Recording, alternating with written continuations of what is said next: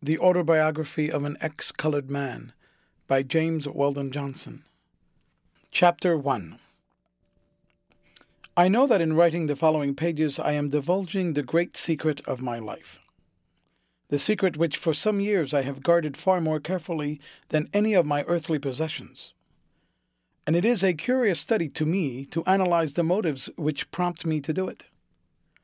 I feel that I am led by the same impulse which forces the unfound out criminal to take somebody into his confidence, although he knows that the act is liable, even almost certain to lead to his undoing.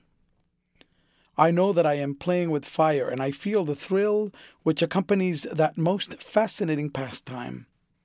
And, back of it all, I think I find a sort of savage and diabolical desire to gather up all the little tragedies of my life and turn them into a practical joke on society.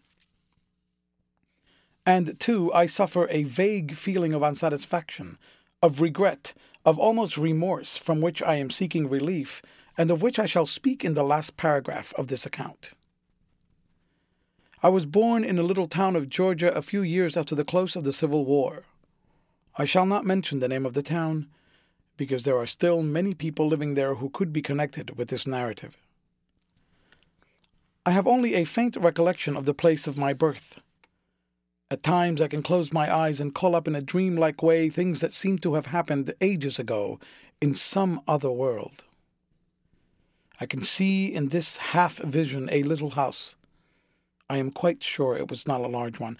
I can remember that flowers grew in the front yard, and that around each bed of flowers was a hedge of varicolored glass bottles stuck in the ground neck down. I remember that once, while playing around in the sand, I became curious to know whether or not the bottles grew as the flowers did, and I proceeded to dig them out to find out. The investigation brought me a terrific spanking, which indelibly fixed the incident in my mind.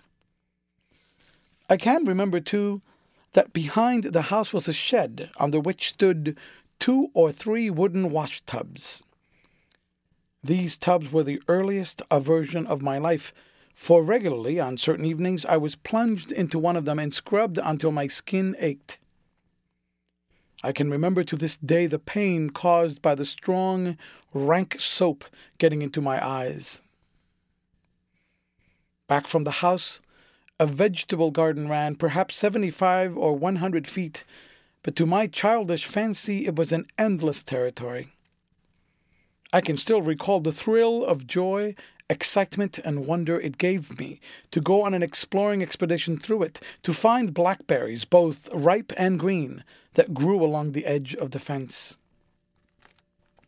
I remember with what pleasure I used to arrive at and stand before a little enclosure in which stood a patient cow chewing her cud. How I would occasionally offer her, through the bars, a piece of my bread and molasses, and how I would jerk back my hand in half fright if she made any motion to accept my offer.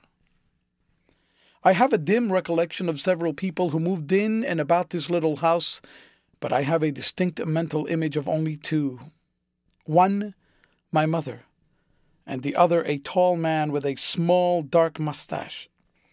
I remember that his shoes or boots were always shiny, and that he wore a gold chain and a great gold watch, with which he was always willing to let me play. My admiration was almost equally divided between the watch and chain and the shoes.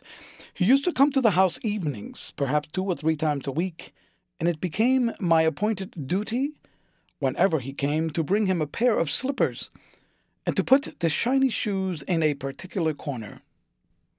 He often gave me in return for this service a bright coin, which my mother taught me to promptly drop in a little tin bank. I remember distinctly the last time this tall man came to the little house in Georgia. That evening, before I went to bed, he took me up in his arms and squeezed me very tightly. My mother stood behind his chair, wiping tears from her eyes. I remember how I sat upon his knee and watched him laboriously drill a hole through a ten dollar gold piece, and then tie the coin around my neck with a string. I have worn that gold piece around my neck the greater part of my life, and still possess it. But more than once I have wished that some other way had been found of attaching it to me besides putting a hole through it. On the day after the coin was put around my neck, my mother and I started on what seemed to me an endless journey. I knelt on the seat and watched through the train window the corn and cotton fields pass swiftly by until I fell asleep. When I fully awoke, we were being driven through the streets of a large city, Savannah. I sat up and blinked at the bright lights. At Savannah, we boarded a steamer which finally landed us in New York. From New York, we went to a town in Connecticut, which became the home of my boyhood. My mother and I lived together in a little cottage which seemed to me to be fitted up almost luxuriously. There were horsehair covered chairs in the parlor, and the little square piano. There was a stairway with red carpet on it leading to a half second story. There were pictures on the walls and a few books in a glass doored case. My mother dressed me very neatly, and I developed that pride which well dressed boys generally have. She was careful about my associates, and I myself was quite particular. As I look back now, I can see that I was a perfect little aristocrat. My mother rarely went to anyone's house, but she did sewing, and there were a great many ladies coming to our cottage. If I were around, they would generally call me and ask me my name and age, and tell my mother what a pretty boy I was.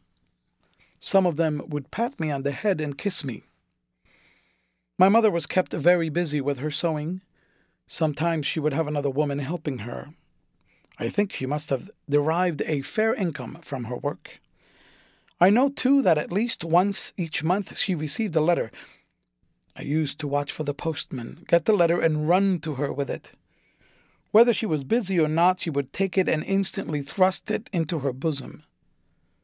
I never saw her read one of them. I knew later that these letters contained money and, what was to her more than money.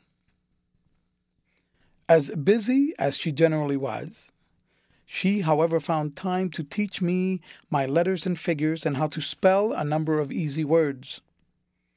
Always on Sunday evenings, she opened the little piano and picked out hymns. I can recall now that whenever she played hymns from the book, her tempos were always decidedly largo. Sometimes on other evenings when she was not sewing, she would play simple accompaniment to some old southern songs which she sang. In these songs she was freer, because she played them by ear. Those evenings on which she opened the little piano were the happiest hours of my childhood.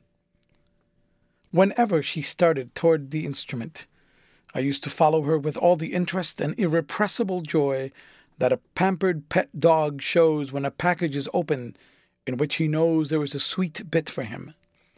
I used to stand by her side and often interrupt and annoy her by chiming in with strange harmonies which I found either on the high keys, or the treble, or low keys of the bass.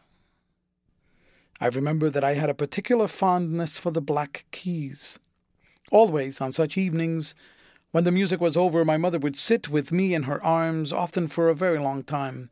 She would hold me close, softly crooning some old melody without words, all the while gently stroking her face against my head. Many and many a night I thus fell asleep. I can see her now, her great dark eyes looking into the fire. To where? No one knew but she. The memory of that picture has more than once kept me from straying too far from the place of purity and safety in which her arms held me. At a very early age, I began to thump on the piano alone, and it was not long before I was able to pick out a few tunes. When I was seven years old, I could play by ear all of the hymns and songs that my mother knew. I had also learned the names of the notes in both clefs, but I preferred not to be hampered by notes. About this time, several ladies for whom my mother sewed heard me play, and they persuaded her that I should at once be put under a teacher. So arrangements were made for me to study the piano with a lady who was a fairly good musician. At the same time, arrangements were made for me to study my books with this lady's daughter. My music teacher had no small difficulty at first in pinning me down to the notes. If he played my lesson over for me, I invariably attempted to reproduce the required sounds, without the slightest recourse to the written characters. Her daughter, my other teacher, also had her worries. She found that in reading, whenever I came to words that were difficult or unfamiliar, I was prone to bring my imagination to the rescue and read from the picture. She has laughingly told me since then that I would sometimes substitute whole sentences and even paragraphs from what meaning I thought the illustrations conveyed. She said she sometimes was not only amused at the fresh treatment I would give an author's subject, but that when I gave some new and sudden turn to the plot of the story, she often grew interested and even excited in listening to hear what kind of denouement I would bring about. But I am sure this was not due to dullness, for I made rapid progress in both my music and my books.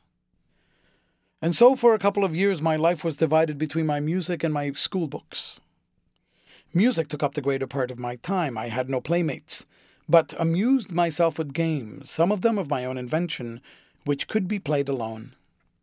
I knew a few boys whom I had met at the church which I attended with my mother, but I had formed no close friendships with any of them. Then, when I was nine years old, my mother decided to enter me into public school. So all at once I found myself thrown among a crowd of boys of all sizes and kinds. Some of them seemed to me like savages. I shall never forget the bewilderment, the pain, the heart sickness of that first day at school. I seemed to be the only stranger in the place. Every other boy seemed to know every other boy. I was fortunate enough, however, to be assigned to a teacher who knew me. My mother made her dresses. She was one of the ladies who used to pat me on the head and kiss me. She had the tact to address a few words directly to me. This gave me a certain sort of standing in the class and put me somewhat at ease. Within a few days, I had made one staunch friend, and I was on fairly good terms with most of the boys. I was shy of the girls and remained so. Even now, a word or look from a pretty woman sets me all a tremble. This friend I bound to me with hooks of steel in a very simple way. He was a big, awkward boy with a face full of freckles and a head full of very red hair. He was perhaps fourteen years of age, that is, four or five years older than any other boy in the class. This seniority was due to the fact that he had spent twice the required amount of time in several of the preceding classes. I had not been at school many hours before I felt that Redhead, as I involuntarily called him, and I were to be friends. I do not doubt that this feeling was strengthened by the fact that I had been quick enough to see that a big, strong boy was a friend to be desired at a public school, and perhaps in spite of his dullness, Redhead had been able to discern that I could be of service to him. At any rate, there was a simultaneous mutual attraction. The teacher had strung the class promiscuously around the walls of the room for a sort of trial heat for places of rank. When the line was straightened, I found that by skilful maneuvering I had placed myself third, and had piloted Redhead to the place next to me. The teacher began by giving us to spell the words corresponding to our order in line. Spell first, spell second, spell third. I rattle off T H I R D, third, in a way which said, Why don't you give us something hard? As the words went down the line, I could see how lucky I had been to get a good place together with an easy word. As young as I was, I felt impressed with the unfairness of the whole proceeding when I saw the Trailanders going down before the twelfth and twentieth, and I felt sorry for those who had to spell such words in order to hold a low position. Spell fourth, Redhead, with his hands clutched tightly behind his back, began F O R T H. Like a flash, a score of hands went up, and the teacher began saying, No snapping of fingers, no snapping of fingers. This was the first word missed. and it seemed to me that some of the scholars were about to lose their senses. Some were dancing up and down on one foot with a hand above their heads, the fingers working furiously, and joy beaming all over their faces. Others stood still, their hands raised not so high, their fingers working less rapidly, and their faces expressing not quite so much happiness. There were still others who did not move nor raise their hands, but stood with great wrinkles on their foreheads, looking very thoughtful. The whole thing was new to me, and I did not raise my hand, but slyly whispered the letter U to Redhead. Several times. Second chance, said the teacher. The hands went down, and the class became quiet. Redhead, his face now red, after looking beseechingly at the ceiling, then pitiably at the floor, began very haltingly, F you immediately an impulse to raise hands went through the class, but the teacher checked it, and poor Redhead, though he knew that each letter he added only took him further out of the way, went doggedly on and finished R T H. The hand raising was now repeated with more hubbub and excitement than at first. Those who before had not moved a finger were now waving their hands above their heads. Redhead felt that he had lost. He looked very big and foolish and some of the scholars began to snicker. His helpless condition went straight to my heart and gripped my sympathies. I felt that if he failed, it would in some way be my failure. I raised my hand, and under the cover of excitement and the teacher's attempts to retain order, I hurriedly shot up into his ear twice, quite distinctly. F O U R T H. F O U R T H. The teacher tapped on her desk and said, Third and last chance. The hands came down. The silence became oppressive. Redhead began. F. Since that day I have waited anxiously for many a turn of the wheel of fortune, but never under greater tension than I watched for the order in which those letters would fall from Red's lips. O U R T H. A sigh of relief and disappointment went up from the class. Afterwards, through all our school days, Redhead shared my wit and quickness, and I benefited by his strength and dogged faithfulness.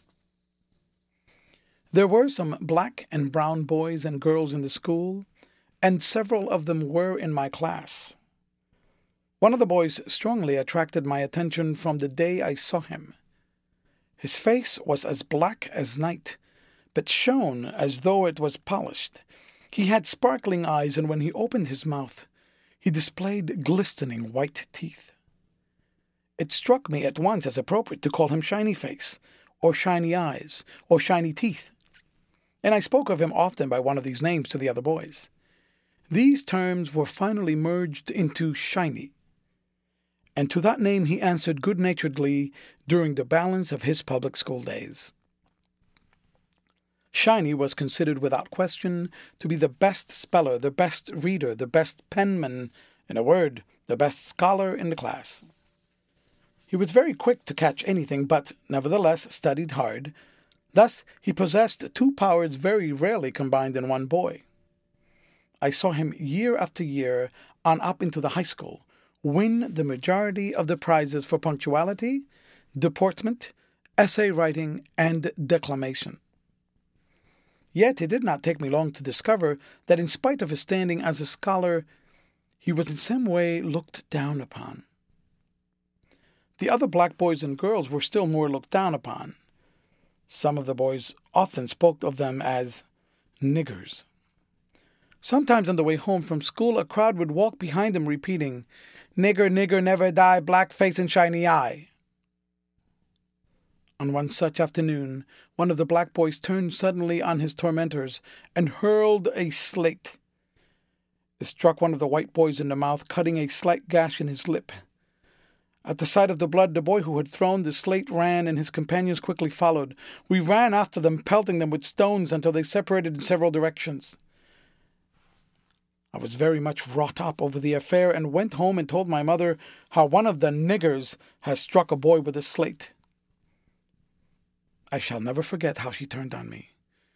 Don't you ever use that word again, she said. And don't you ever bother the colored children at the school. You ought to be ashamed of yourself.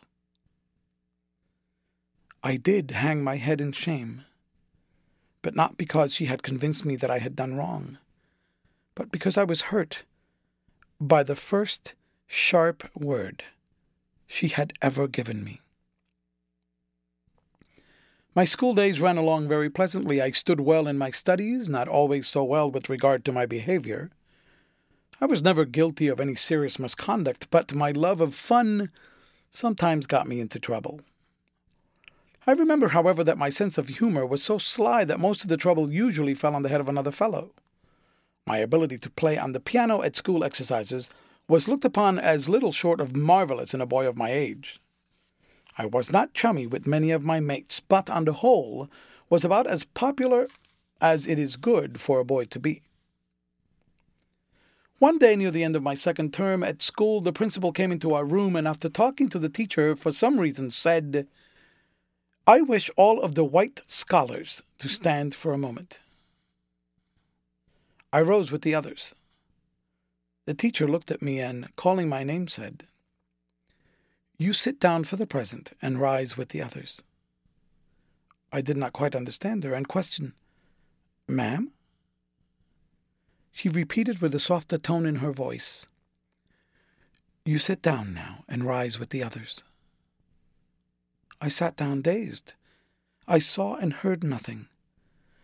When the others were asked to rise, I did not know it. When school was dismissed, I went out in a kind of stupor. A few of the white boys jeered me, saying, Oh, you're a nigger, too. I heard some black children say, We know he was colored. Shiny said to them, Come along, don't tease him, and thereby won my undying gratitude. I hurried on as fast as I could and had gone some distance before I perceived that redhead was walking by my side. After a while, he said to me, Let me carry your books. I gave him my strap without being able to answer. When he got to my gate, he said as he handed me my books, Say, you know my big great agate? I can't shoot with it any more. I'm going to bring it to school for you tomorrow. I took my books and ran into the house. As I passed through the hallway, I saw that my mother was busy with one of her customers. I rushed up into my own little room, shut the door, and went quickly to where my looking glass hung on the wall. For an instant I was afraid to look, but when I did, I looked long and earnestly. I had often heard people say to my mother, What a pretty boy you have. I was accustomed to hear remarks about my beauty, but now for the first time, I became conscious of it and recognized it. I noticed the ivory whiteness of my skin, the beauty of my mouth, the size and liquid darkness of my eyes, and how the long black lashes that fringed and shaded them produced an effect that was strangely fascinating even to me. I noticed the softness and glossiness of my dark hair that fell in waves over my temples, making my forehead appear whiter than it really was. How long I stood there gazing at my image, I do not know. When I came out and reached the head of the stairs, I heard the lady who had been with my mother going out. I ran downstairs and rushed to where my mother was sitting with a piece of work in her hands. I buried my head in her lap and blurted out, Mother, Mother, tell me, am I a nigger? I could not see her face, but I knew the piece of work dropped to the floor and I felt her hands on my head. I looked up into her face and repeated, Tell me, mother, am I a nigger? There were tears in her eyes, and I could see that she was suffering for me. And then it was that I looked at her critically for the first time. I had thought of her in a childish way only as the most beautiful woman in the world. Now I looked at her searching for defects. I could see that her skin was almost brown, that her hair was not so soft as mine, and that she did differ in some way from the other ladies who came to the house. Yet, even so, I could see that she was very beautiful, more beautiful than any of them. She must have felt that I was examining her, for she hid her face in my hair and said with difficulty, No, my darling, you are not a nigger. She went on, You are as good as anybody. If anyone calls you a nigger, don't notice them. But the more she talked, the less was I reassured, and I stopped her by asking, Well, mother, am I white? Are you white? She answered tremblingly, No, I am not white. But you, your father is one of the greatest men in the country. The best blood of the South is in you. This suddenly opened up in my heart a fresh chasm of misgiving and fear, and I almost fiercely demanded, Who is my father? Where is he? He stroked my hair and said, I'll tell you about him some day. I sobbed. I want to know now. She answered, No, not now. Perhaps it had to be done, but I have never forgiven the woman who did it so cruelly. It may be that she never knew that she gave me a sword thrust that day in school, which was years in healing. End of chapter. Read by Jorge Acosta for Lit2Go on the web at fcit.usf.edu.